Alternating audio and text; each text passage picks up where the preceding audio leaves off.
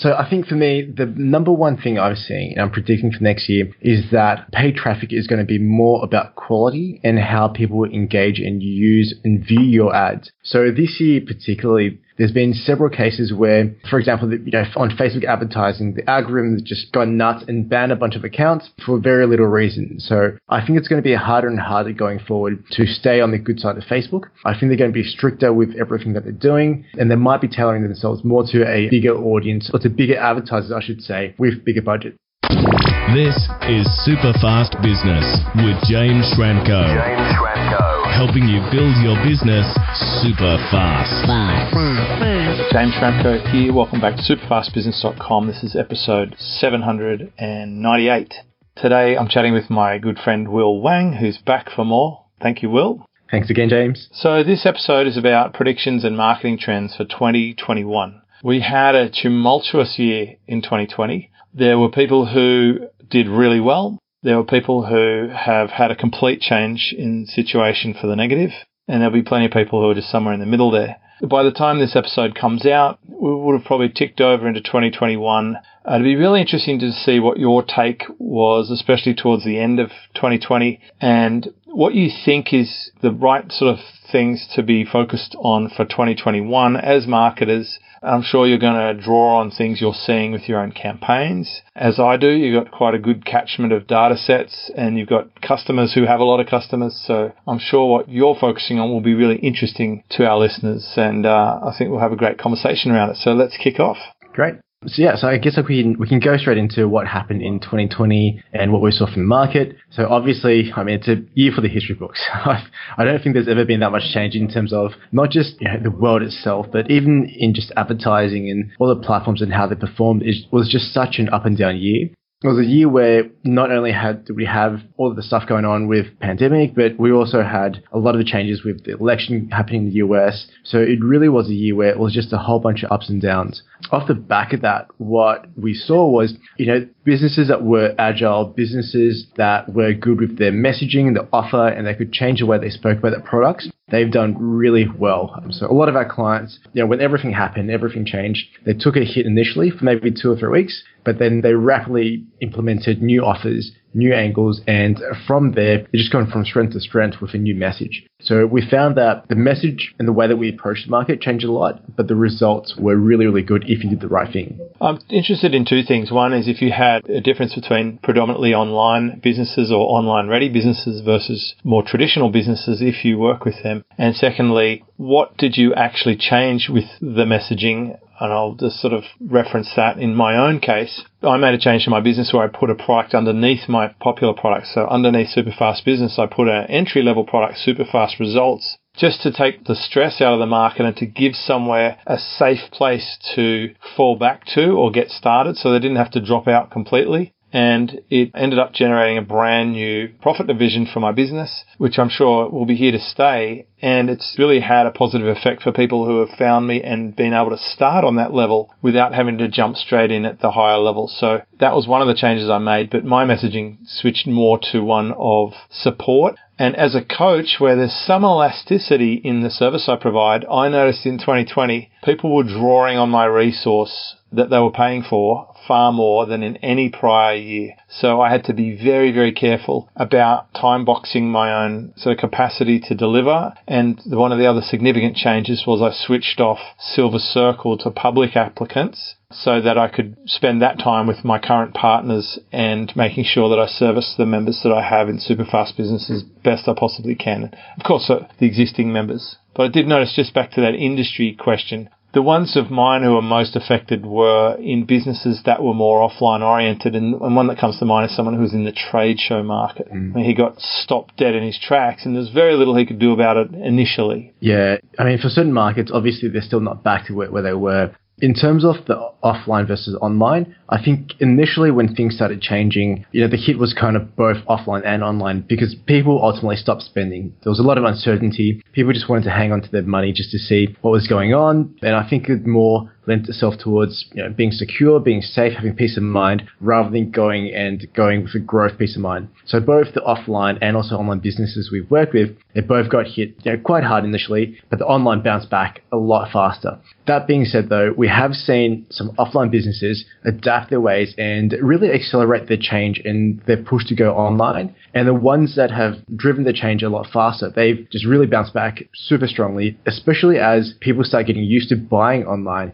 For example, you know, the mortgage industry used to be very much offline meetings, your local area only. We've had a few clients which took their business for it to Zoom, and because everyone else in the world is more used to Zoom, they've grown so massively and they've just you know, expanded rapidly as well and outside of their usual area. So I feel like depending on the industry, some are obviously still a little bit harder to recover from. For travel, for instance, that hasn't quite come back to where it is. But if there's a way to adapt online and deliver services in a very different way, I found that those companies really succeeded quite well, especially towards the back part of 2020 and um, especially in November and December. We did a few podcasts in the middle of the year with, um, there was Kyle Meads who had the, he switched from an in-person health provision to telecare. We had another speaker who's an expert at speaking who switched to doing Zooms and doing teleconferences.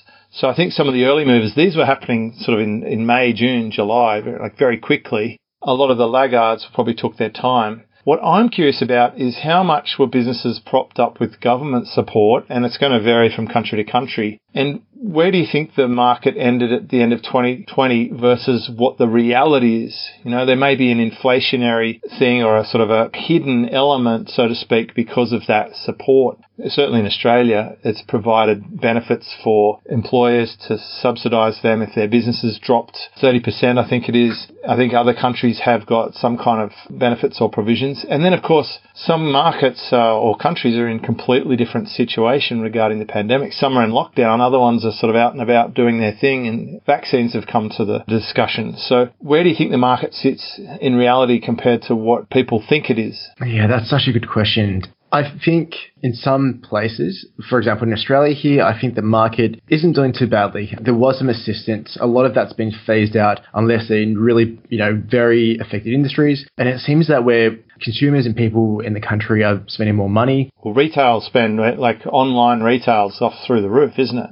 exactly. And I find that, you know, it's, it's, really funny because I think some people, because they couldn't spend when they were on lockdown and they were at home, they've saved up their money and now they're spending to make up for that. So in some of the industries, like retail, you know, it's really come back quite strongly. And I think a lot of smart business owners have used that period where they did get some help from the government to adapt and to be flexible and to plan for the future. I guess it kind of comes back to, you know, when you spoke earlier about having different product lines come in and different services that you provided, that's one thing that we saw that worked really well this year too. So even um, within Growth Labs, we weren't doing too much of this previously, but we brought in the whole consulting division. We had a division where we sold information, which we hadn't done previously. It was you know, really exclusive to our agency done for you clients.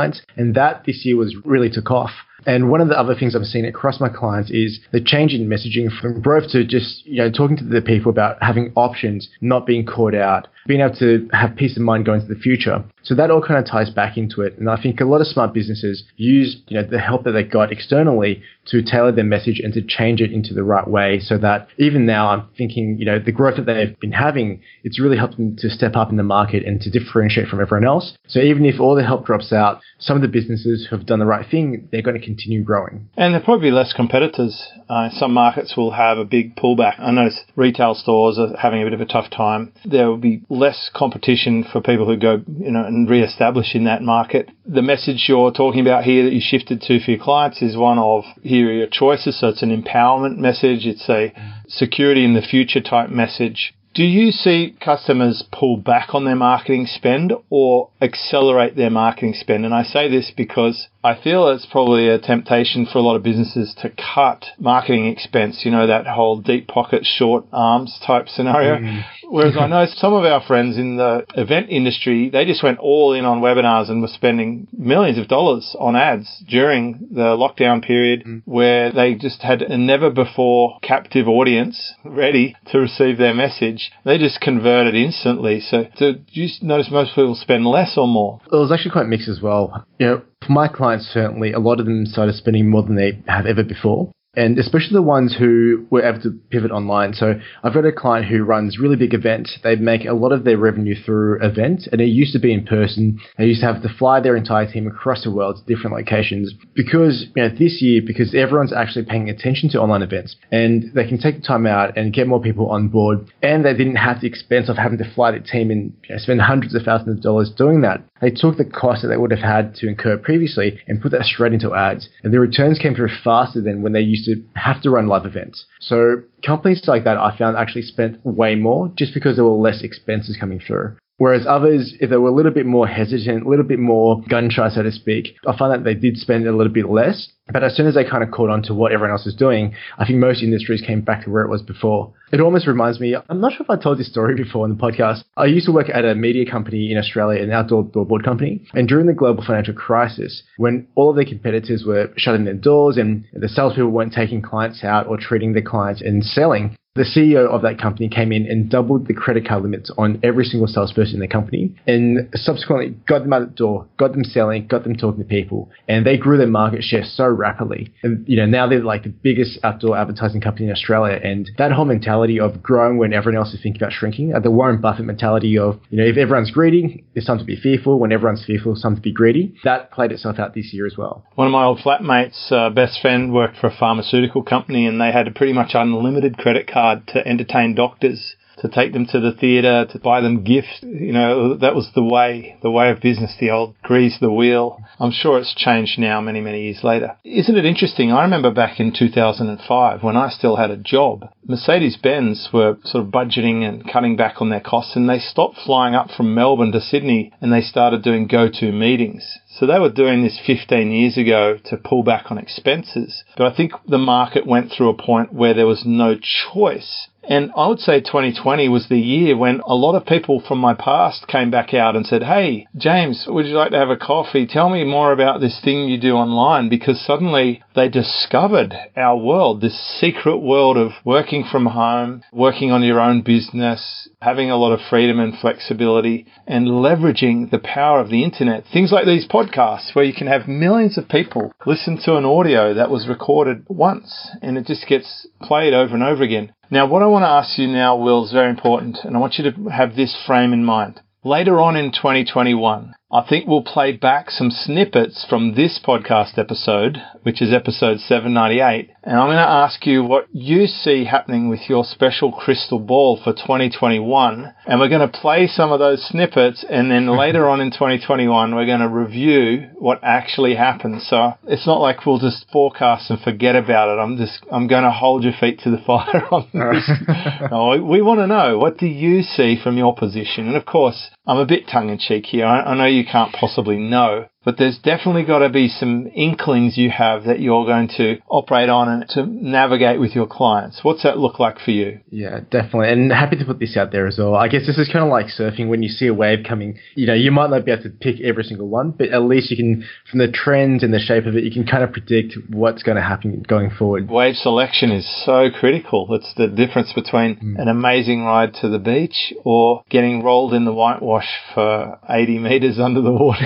so, yeah, choosing the right one. But yes, you're right. You can actually see it. I talked about this on a few episodes before. Where you and I live and surf, there are a few indicators. Like there's a reef off the coast, and when you see the waves pop up on the reef, you could literally count down to when it arrives. So you can see it. But most novice surfers cannot see that wave. They can't see it until it's too late, and they get caught by it, caught inside, and they get rolled by it. So I'm definitely looking at the indicators. I've got an audience of listeners all around the world. I coach hundreds of people on a very regular basis, so I'm definitely feeling the spidey senses of where to move. But if you and I combine forces, I'm sure we can come up with something useful here. Yeah, definitely. So I think for me, the number one thing I'm seeing and I'm predicting for next year is that paid traffic is going to be more about quality and how people engage and use and view your ads. So this year particularly, there's been several cases where, for example, you know, on Facebook advertising, the algorithm has just gone nuts and banned a bunch of accounts for very little reason. So I think it's going to be harder and harder going forward to stay on the good side of Facebook. I think they're going to be stricter with everything that they're doing, and they might be tailoring themselves more to a bigger audience or to bigger advertisers, I should say, with bigger budget. I've also heard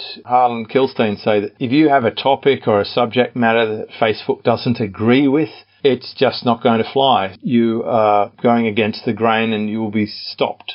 So, you know, you want to hope that you're in a market that is favorable. There are lots of examples of markets that literally can't run ads on that platform. I suppose that leaves other platforms. But it also, in some cases, it just means you might have to put a product or an offer in front of the thing you actually want to sell to move people to it off the platform so that you can, oh, gee, own the racecourse perhaps and control the marketing communication and feed it from these platforms. So that's a really interesting one. So you're saying that it's going to be harder to advertise on some of these platforms. The rules might get stricter or tighter. Basically sounds like there's a quality inflation. Mm. Quality level, whatever, whatever 2020's level was is the minimum now and 2021 the bar is going to get lifted higher. Yeah, I think conversions are actually going to get harder as well. So I was going to use the exact same phrase which you always use, uh, own the race course. So Facebook can now see so far down your funnel in terms of the language you're using, everything you're doing, that what we're seeing with our clients is that it's almost a branding platform now rather than a direct conversion platform, which it used to be you know, even two or three years ago. Now what we see is if we can pull people from Facebook ads or any of these other platforms onto our email list, we now own that email list. We now control the conversation. And that's the way that we're getting most of the conversions. And certainly, you know, the most profitable conversions are coming when we have people from our email list directly rather than trying to sell something to them straight from a Facebook ad. So I think that's going to be the case. I think as Facebook starts to favor the bigger advertisers, you know, for them, and obviously this is just speculation, but it's almost like they're doing at 2080 for themselves and going, which 20% of our customers are giving us 80% of the revenue? And it's always these big advertisers. Yeah, it's not us. yeah, exactly. you know, it's the multinationals spending millions per month I love it when people like jump up and down. Oh, Facebook banned me, and I'm a good customer of theirs. You know, I spend fifty thousand a month on ads. I'm like, dude, that is not even a drop in the Pacific Ocean for what someone else spends. So, like, they don't even know your name. Forget about it. I agree with you on this one. I think it's harder to sell something direct. Like you'll see for my own ads, which I'm actually spending more on ads now because it's easy to spend money on ads at the moment with a lot of people out of the game. I'm driving people to things like challenges and to small ticket or free opt-ins. And I want the email because the email is useful for me and I can wait. I can wait 30, 60, 90 days, 180 days. I can wait a year. In the most extreme cases, I've waited eight years to make a sale. I'm a patient man. I'm playing the long game here. But yeah, so you'll see the effective strategy around moving people from a platform to your own email database is the play and doing it for an acquisition cost that you can afford to run with and get a payback on in a reasonable time frame. I think that's what you're saying. Yep, I think that's the biggest trend. That's the biggest wave that I see. Um, it's the biggest thing that makes the most difference. You know, just thinking back to when we were in, in the Maldives together surfing, and one of the terms I learned from you was a cleanup wave. This wave comes through and just cleans up everyone waiting for the surf, and I think that's going to be coming sooner rather than later as well. Mm. So just on that, one of the other things that I'm hearing from Facebook and from these other platforms are that they're looking to take control of the pixel back from advertisers. So the pixels are a really important part of Facebook advertising. It allows us to retarget and do everything like that. And as advertisers, we've got a lot of control over where we put the pixel and how we use it at the moment. So Facebook is looking at the data and looking at how people get access to the data as well. And there's some grumblings that they're not, or they're going to change the way that pixels are used by quite a bit. So one of the other things we're looking at is how do we get in front of that trend?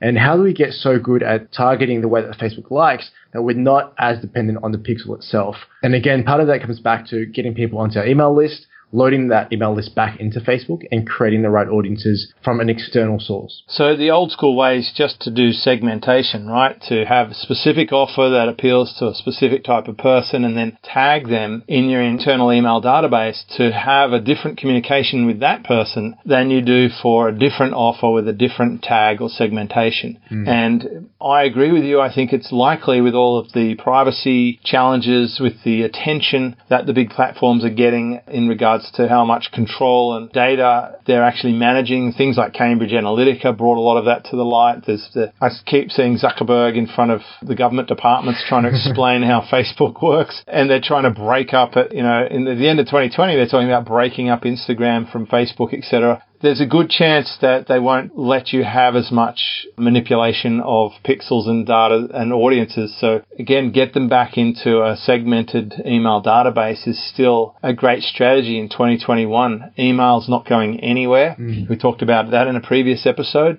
we should probably operate our business on the assumption that pixels or cookies or the ability for you to do some of the things you're doing right now will no longer be an option in the future. If you can build your business around that now, then you'll be strong if that happens. Now, of course, use it in the meantime, but don't be reliant upon it. Don't be at that point where if they say, look, we're no longer doing the whole pixel thing or, you, you know, cookies are finished, then you're not going to cry and say, oh, it's their fault, the big bad platform, you know, they've ruined my business. No, mm. you'd be ruining your own business if you built it based on the presumption that's going to be there forever. And often these things get taken away. Great prediction. Yeah, exactly. So this is going to be another prediction, but yeah. partnerships and content partnership content especially is going to be way more powerful going forward. I mean, the best example is is what we do. Right. You know, you've got an amazing audience, and for me to get my message out there to as many people as possible, it's so good to just you know jump on the podcast and share my knowledge. And I think that's going to be really powerful, definitely in 2021 and going forward as well. I think the market, or a lot of what's happening at, the moment, is there have been people who have been around and they've got a track record, and their audience really trusts them. Um, as it's getting a little bit more crowded, as it's getting harder to build an audience from scratch,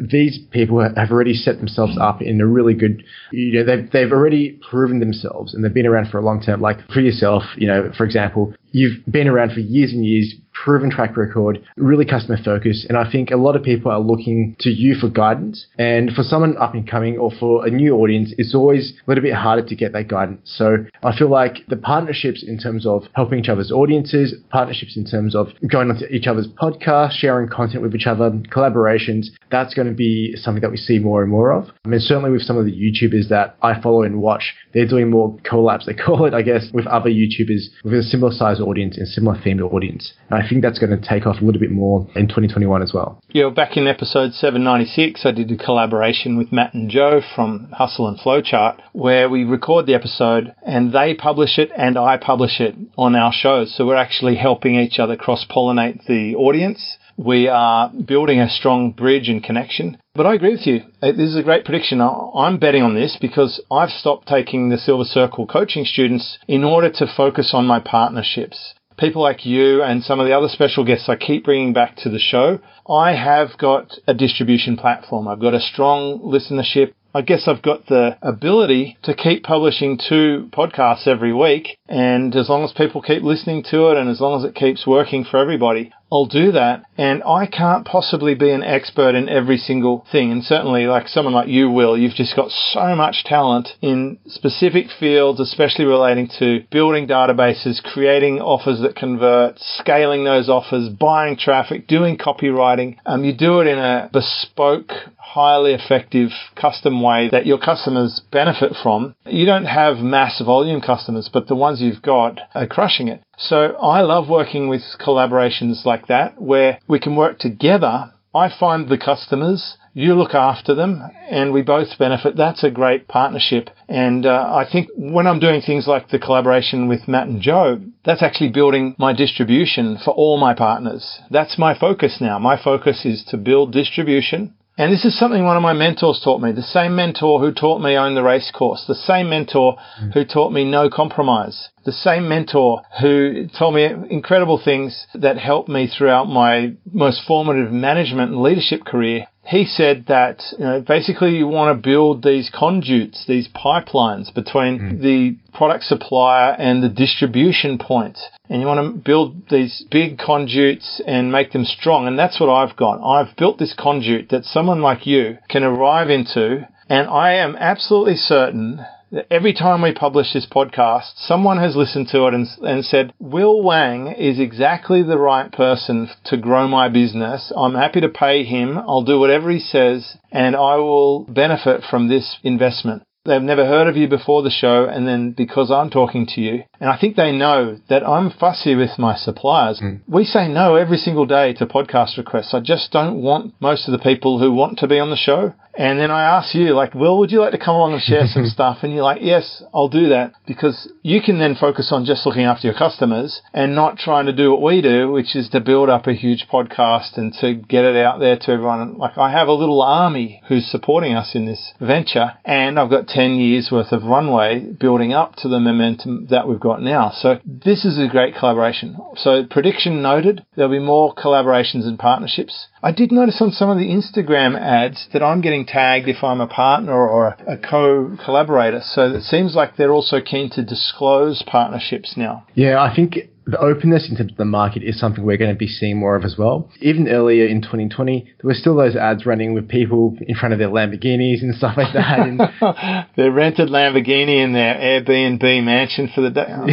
Oh, give me a break. I mean, just plain st- stupidity. And I think the market has actually, throughout this year, I'm seeing less of that. So I think there's a certain maturity, there's a certain difference in language going forward as well. It is all about openness, transparency. And I think the people who are the most upfront and honest and, you know, who prioritize their people the most, I feel like word of mouth is going to be so much stronger. I mean, I feel like all of the old school stuff is going to come back and be so much stronger. Like direct mail, even just running simple lead magnets and oh. ebooks, all of that stuff. Direct mail is huge. One of my students is an e-commerce expert and he taught one of my other students a postcard campaign. I observed that and then I transplanted that technique for one of my other customers who sent out thousands of postcards to his audience. And these postcards had a stratospheric return on investment. Because when you think about it, you're not getting anything in the post. Mm. The, the, post is dying. So when you do get something, it's pretty special. You've got a massive open rate, high cut through.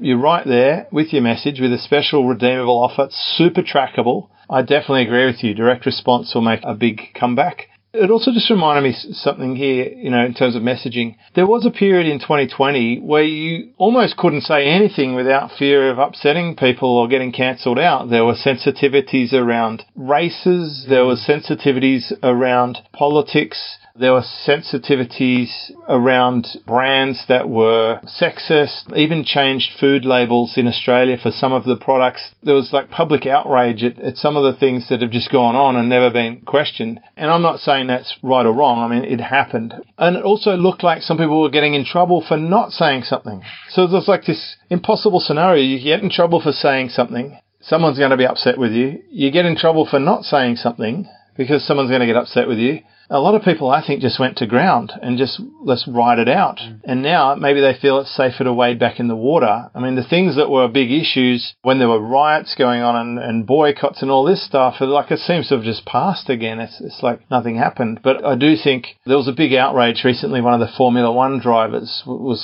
seen in a video sort of reaching back and doing something to one of his female passengers that was outrageous. And this is in an organization that strongly pushes equality for everyone everyone. And, you know, he got slapped big time for that. And I think that's an example of, like, that probably wouldn't have been an issue a year before. So, how much do you think the legal team has to be involved now, and how much do you think a company has to be careful about the messaging they're putting out? Because we still see some big companies put out messages that get slammed, like mm. totally out of character or poor taste, and they didn't realize it till it's too late. Yeah, it is a lot tougher. And um, with most of my clients, the bigger the clients are, the more the PR and legal team gets involved because there are more significant consequences and there are people out there who unfortunately are just looking for an easy pay date. So they'll, you know, try and sue and all this stupid stuff. But at the same time, I feel like some of the marketing that we've done this year has been very, um, let's just call it putting our stake in the ground, yep. where we call out the audience that this isn't for. And that's worked really, really well.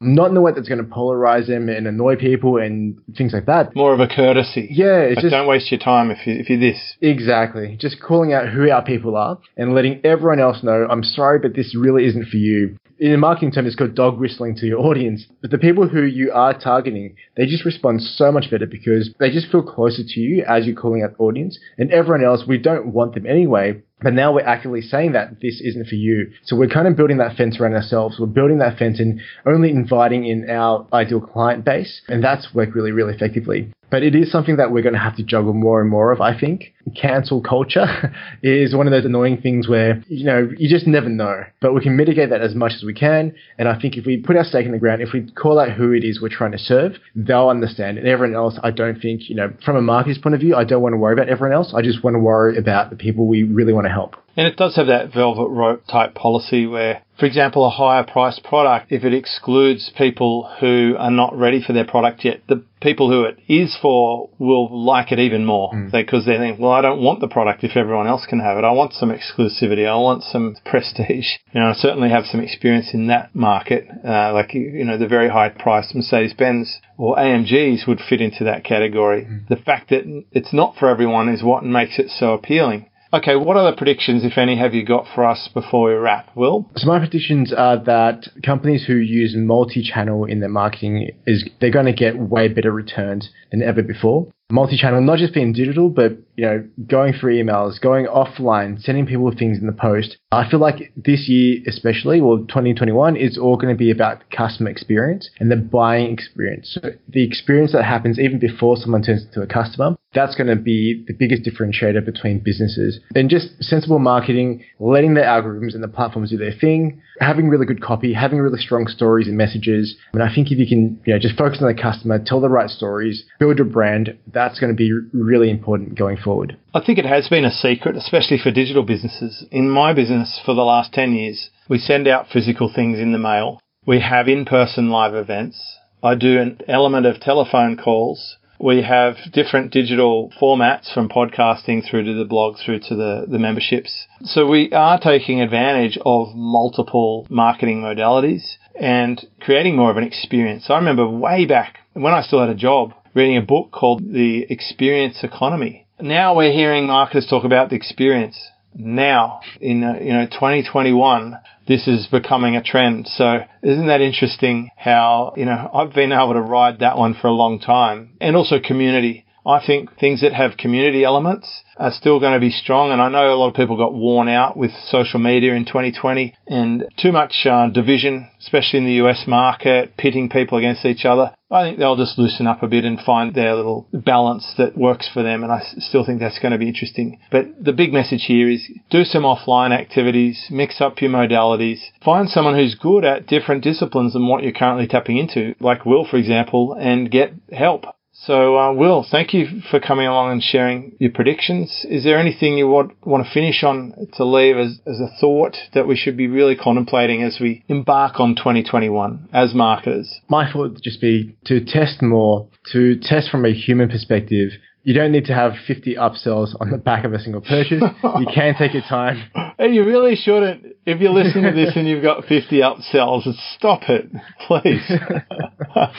yeah, but I think just be human. It's more about the experience now. It's more about telling your story. The platforms aren't going to get any easier. They aren't going to get any cheaper. So you've got to be better and not so reliant on someone else's platform. You've got to own the race course. I think that's more powerful than it's ever been before. Good news for me and for you. Thank you, Will. That's Will Wang from Growth Labs with a Z.com. This is episode 798. We've been talking about predictions and marketing trends for 2021. This is part of the Get Clients series Will and I have been doing over many, many, many, many, many episodes, and we will continue to do so. So if you've got a question for Will or you have a topic suggestion, just send me an email, james at superfastbusiness.com. Let me know what you would like me to grill Will over. We should have a grill will session, uh, and I'll take you know listener questions and I'll just read them out to you, and you can answer them off the top of your head because you're that good. And until next time, Will, I hope you have a good surf today, and I'll speak to you soon. Thanks again so much, James. Discover how to build your business super fast. Check out superfastbusiness.com.